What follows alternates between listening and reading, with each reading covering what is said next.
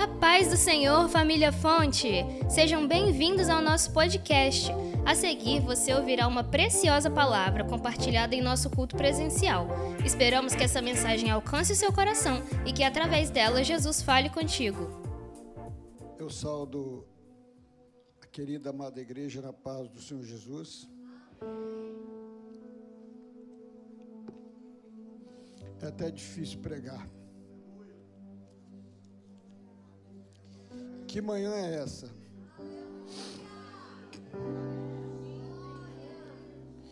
E nós estamos no período inicial do louvor e algo me tocou o coração. E me veio à memória, eu não vou dizer quando eu era pequeno, porque eu sempre fui pequeno se você falasse qual a sua frustração, o que você gostaria de ser, eu, ia dizer, queria crescer mais 10 centímetros, mas não teve jeito. Eu sou Antônio, pastor Antônio Ângelo. Depois eu vou dizer por que eu estou falando isso. Sou filho de nordestino, a cabeça um pouco chata. Cresci em fazendas, trabalhando com, com animais. Meu pai, um pouco rude, às vezes obrigava a gente pegar um bezerro e jogar ele no chão, e se não conseguisse segurar, ele já estava com a varinha na mão, não, você vai lá entrar no curral e vai segurar. Ao contrário, sou filho de uma serva de Deus. Muito jovem, está para fazer 99 anos. Mãe de 12 filhos. Com 28 anos,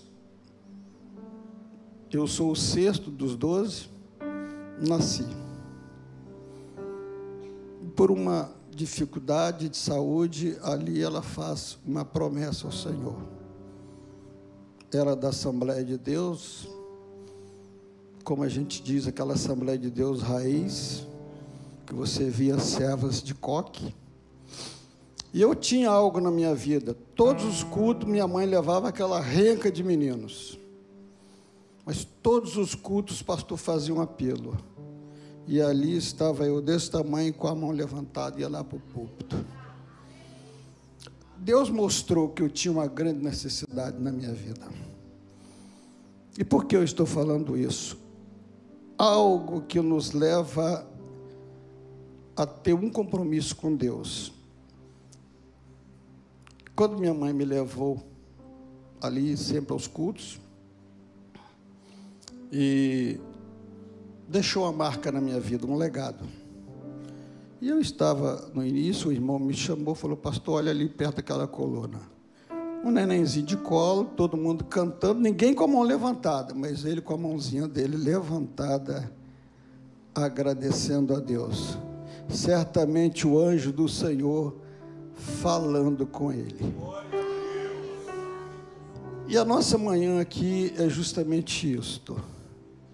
É o culto da família, é um culto de missão, mas mais do que nunca um culto de gratidão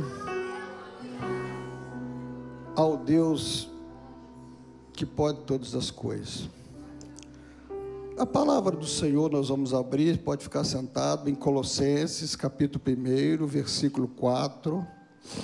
Eu não sei se os irmãos podem projetar ou se foi colocado lá.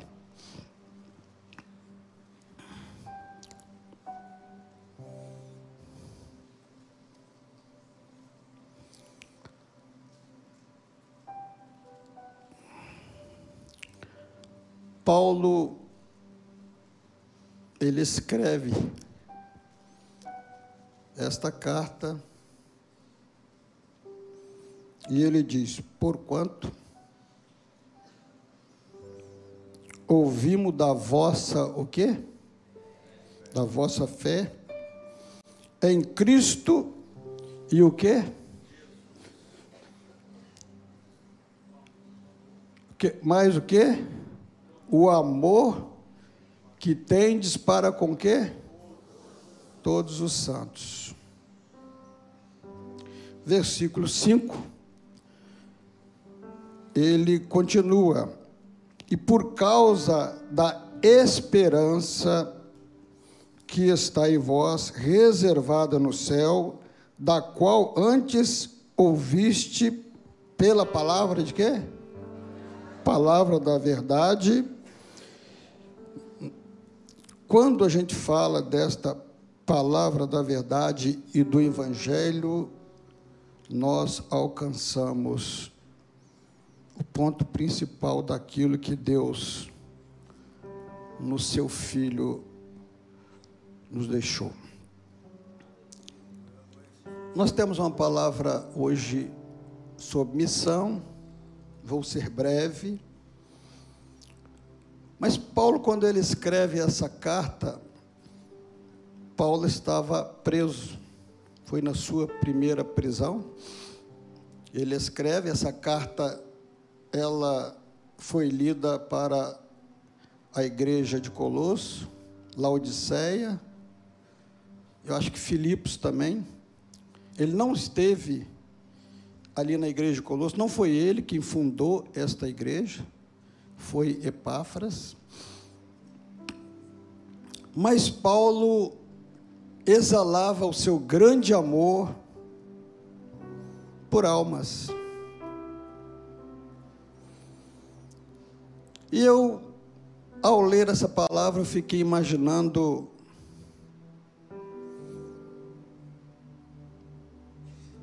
o dia de hoje. Quantas mensagens você enviou durante esta semana para alguém? Quantas mensagens?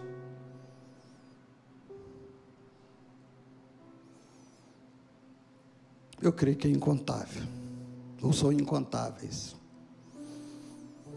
Mas você enviou esta mensagem para alguém que está no hospital, para alguém, alguém que está num enfermo, para alguém que está num país sofrendo uma perseguição.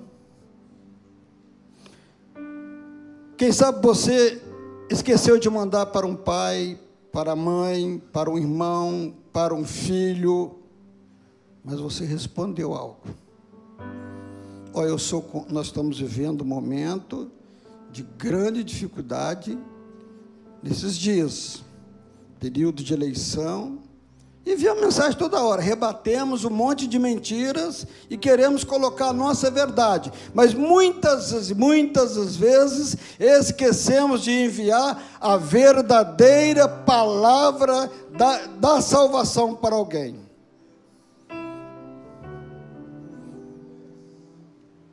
E Paulo fala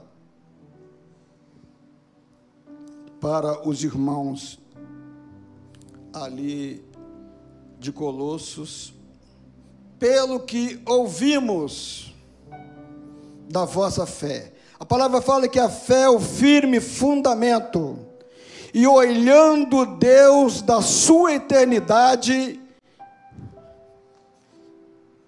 Ele pode contar com a sua fé para levar a palavra.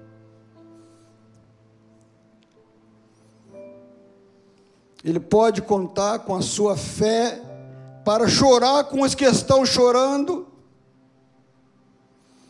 Ele pode contar com a sua fé para dizer: Eu estou te perdoando. E a vida é de fé e de perdão. Irmãos, eu sou casado há 45 anos, casei muito jovem, minha esposa não tinha 17 anos ainda. E se eu tivesse que casar, eu casaria com ela de novo. Sabe por quê? É pela fé que Deus colocou no coração dela para ela estar comigo. Como eu falei, eu sempre, depois a gente vai aprimorando, mas nasci num lar rude. Sempre e ainda sou bronco mas Deus nos transforma a cada dia. Quando nós cremos, a fé é o firme fundamento, é a base de tudo. Não interessa você falar, pastor, ora por mim. Mas no seu coração, na sua mente, está longe. A fé é a base, é a sondagem eu me lembro quando eu sempre trabalhei com, com na parte de engenharia também, e, e, muito com sondagem, e que a gente tinha que encontrar uma rocha. Tinha ali umas rochas chamadas matacão, e às vezes a pessoa falava: oh, essa rocha aqui ela vai sustentar a coluna. Eu falei: você garante? Não, não garante. Então vamos perfurar, até bater na rocha verdadeira, que a gente chamava de rocha mãe. O matacão ele não serve, ele é falso, ele esfarela. Muitos estão assim, com a fé, mínima coisa, ó. Aconteceu isso na igreja, acabou a minha fé. O verdadeiro missionário, a verdadeira igreja missionária, ela crê que nessa hora o Senhor está enviando os anjos e estão desviando os mísseis, as agressões, salvando os nossos servos que estão no campo.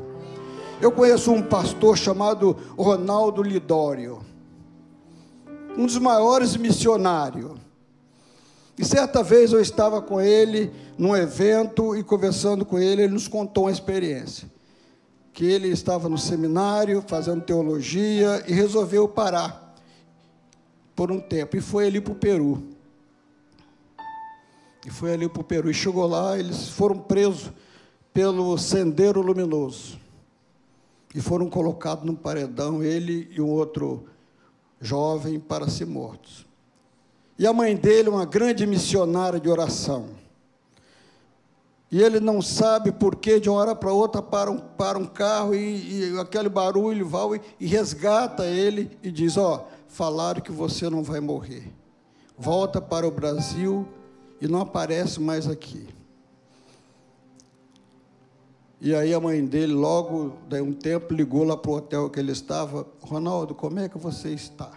Porque Deus me acordou pela madrugada para orar, porque você estava passando por uma sentença de morte. Ele falou, minha mãe, eu não sei como, mas eu estou vivo. A oração do justo pode muito em seus efeitos. Quais os efeitos? Ela salva, ela resgata, ela transforma, ela vai aonde eu não vou. Paulo, lá da sua prisão, ele estava orando por uma igreja dizendo: Ouvimos da vossa fé. Como é que está a sua fé? Como é que está a sua fé?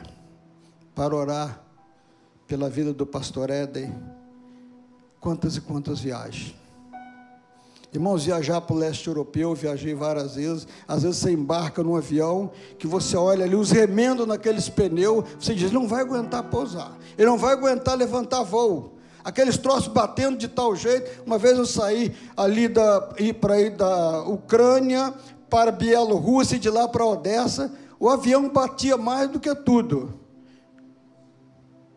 Eu acho que se eu tivesse ido na asa de um urubu, teria chegado mais tranquilo tamanha dificuldade daquele avião, tudo apertadinho que você não podia nem se mexer. E um dos pastores que tinha fobia ali, claustrofobia, ele ficou, ele foi de trem, viajou 18 horas de trem, com medo do avião que estava. Mas Deus guarda os seus servos. Formosos são os pés daquele que leva a boa palavra, a palavra da salvação. E nós estamos nessa manhã aqui para honrar o Senhor por tudo que Ele tem feito nas nossas famílias, mas também nas famílias dos missionários que estão no campo nessa hora. Não interessa, eu sair daqui, pego o carro, vou para minha casa, fico tranquilo, mas o pastor muitas vezes ele vai visitar alguém, às vezes ele vai ali sem alimento. Eu já contei isso aqui, o senhor já até o levou, era um homem de, de muita idade, o pastor Serguei, né, que é o pastor Sérgio, ali na, no Uzbequistão, na capital de Tashkent, ele atravessava a fronteira e ele botava uma roupa bem velha, muito barbudo, e vestia aquela roupa bem suja e passava com aquela mochilinha para atravessar a fronteira. E na igrejinha lá já tinha o paletózinho dele, a roupinha dele para ele pregar. Mas ele falava, Pastor Ângelo, eu vou morrer nessa fronteira um dia, mas eu vou morrer gratificado, porque nunca faltou. Nunca me faltou quando eu cheguei na, na igreja lá, uma palavra de gratidão aos irmãos por aquilo que eu, tenho me dedicado ao Senhor. Muitas vezes sem alimento. O salário mínimo lá deles era mais ou menos 80 dólares. 80 dólares e várias igrejas demolidas porque lá 99% são muçulmanos e eles mandam passar com trator em cima. E muitas vezes nós esquecemos de orar. Essa semana de madrugada nós oramos pelas igrejas perseguidas. Pastor, ainda existe isso? Existe. Mas, irmãos, lá existem os verdadeiros milagres. Ali na região da Ucrânia, eu preguei numa igreja subterrânea e um dia um pastor ali ele foi jogado dentro de uma água gelada para ser morto. E no outro dia, quando foram procurá-lo, achando que ele estava morto, a água estava aquecida e ele ali dentro glorificando o nome do Senhor. O Senhor é aquele que vai por nós. E Paulo escreve, Paulo escreve, porque ouvimos da vossa fé e do que? Do vosso amor. Amai-vos uns aos outros.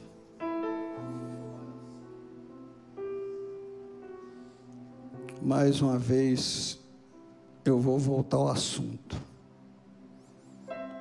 A quem você deve? Eu não estou falando de dinheiro. O amor. Você consegue perdoar? Você consegue amar? Você consegue chorar com os que choram? Quantos filhos não falam com os pais? Quantos? Quantas mães abandonam seus filhos? Ah, foi por uma situação. Eu não consigo imaginar.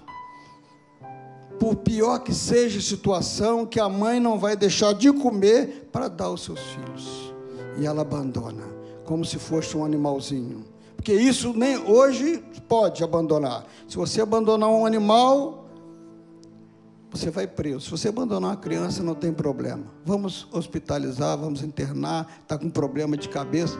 É assim. É assim o mundo de hoje. O mundo de hoje precisa de amor, mas um amor não só fraternal, mas o amor do Senhor Jesus. Chorar com os que choram. Quantos estão chorando? Quantas e quantas vezes você chorou por alguém que estava em dificuldade?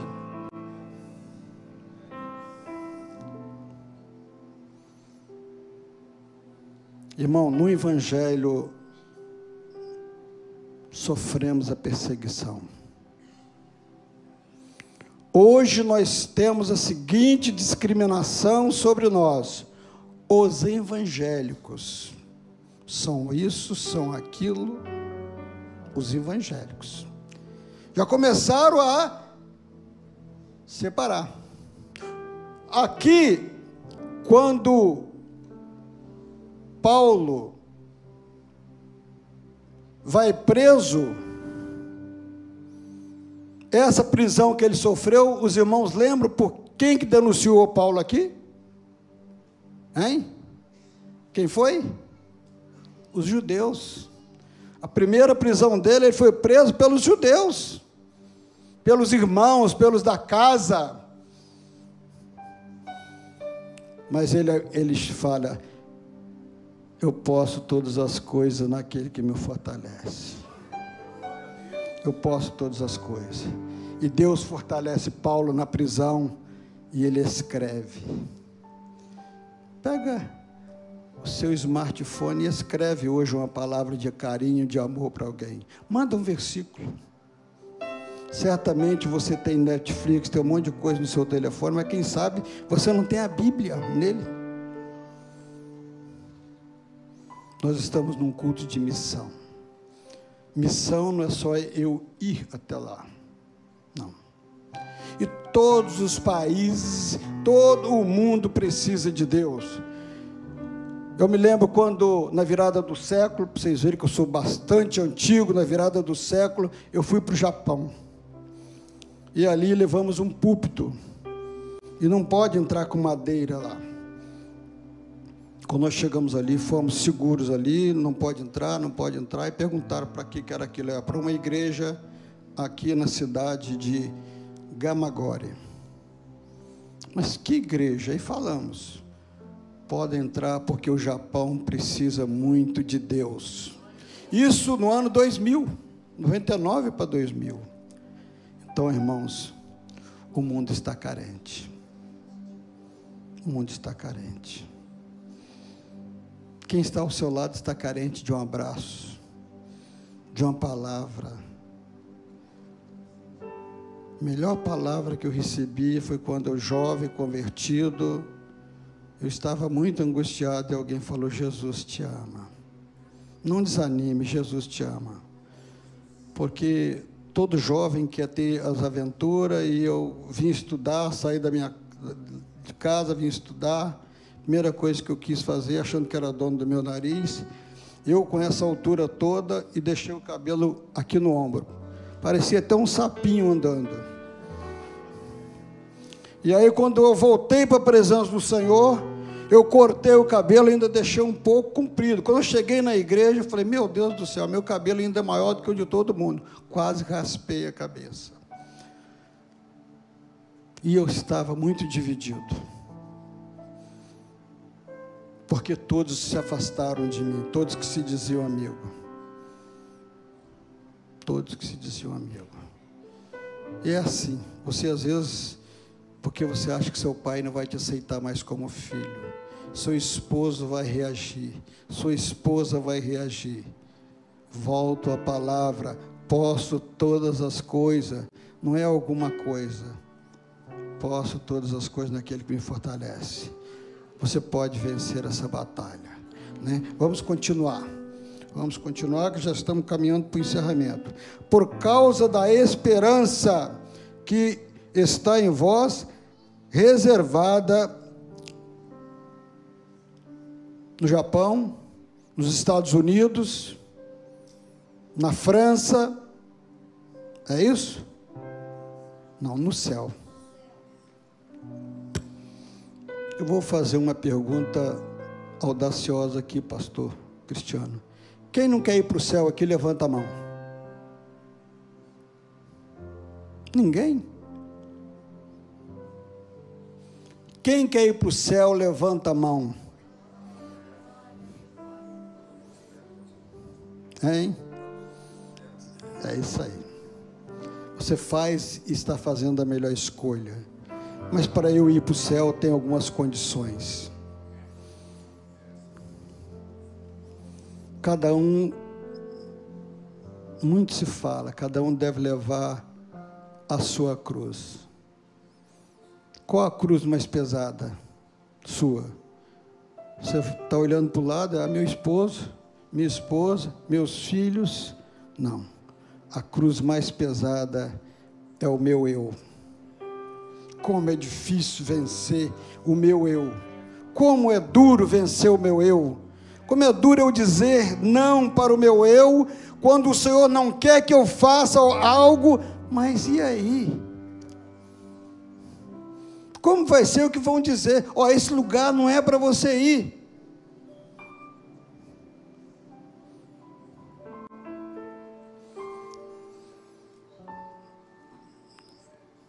Irmãos, o grande objetivo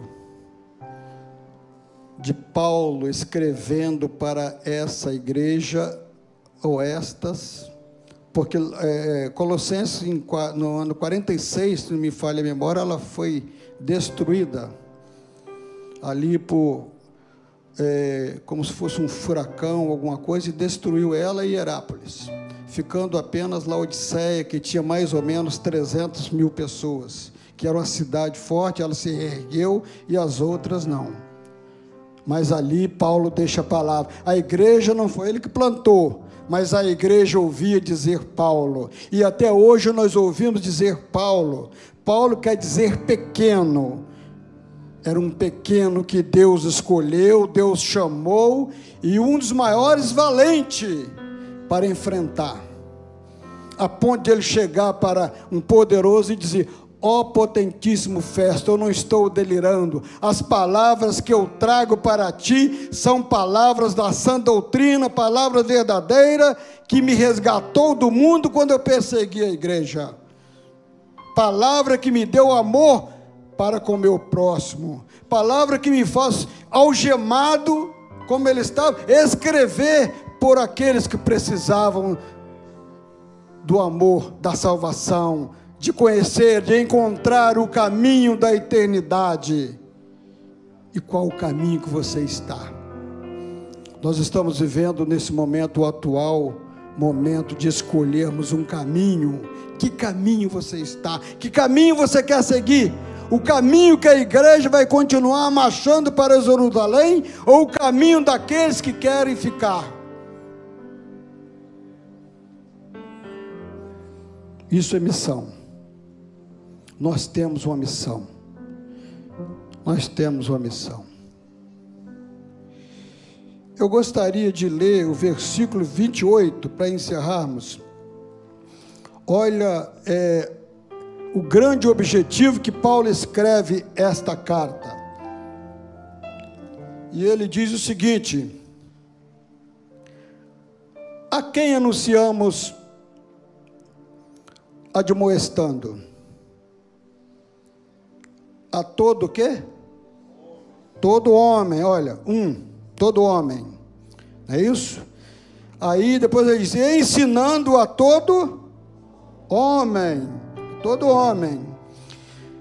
E em toda sabedoria, para que apresentemos, não é isso? Apresentemos todo homem perfeito em Antônio Ângelo, é isso? Em Jesus Cristo. Esta é a nossa missão.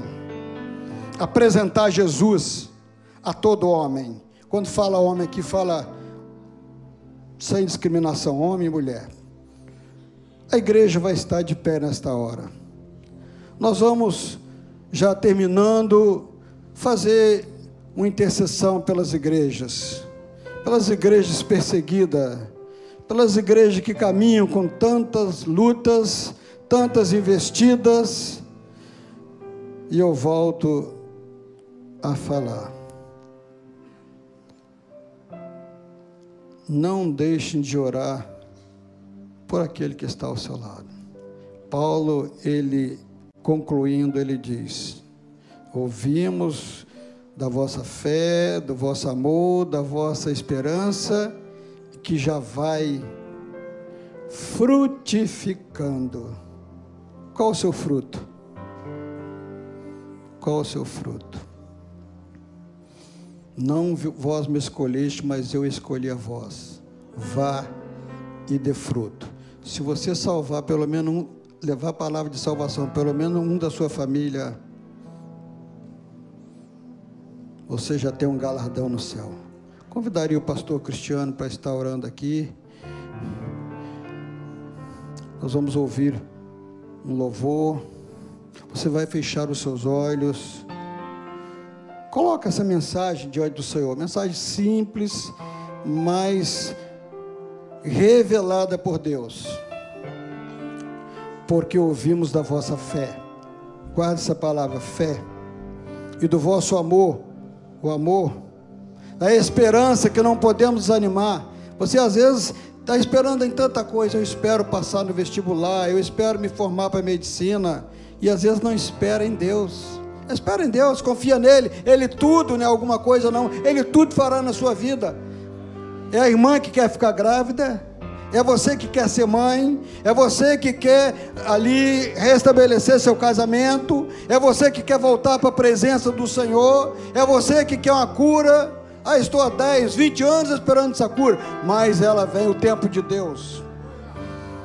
Eu sempre digo, por uma matemática simples que a gente gosta um pouquinho, quando a palavra fala mil anos são como um dia para o Senhor, e o homem vive de 70 a 80 anos e o resto é câncer e enfado se você fizer ali uma simples regra de três, você vai chegar ao seguinte termo: que mil anos para o Senhor, no tempo dele, mil anos para nós, aliás, para ele é uma hora, 42 minutos e 38 segundos.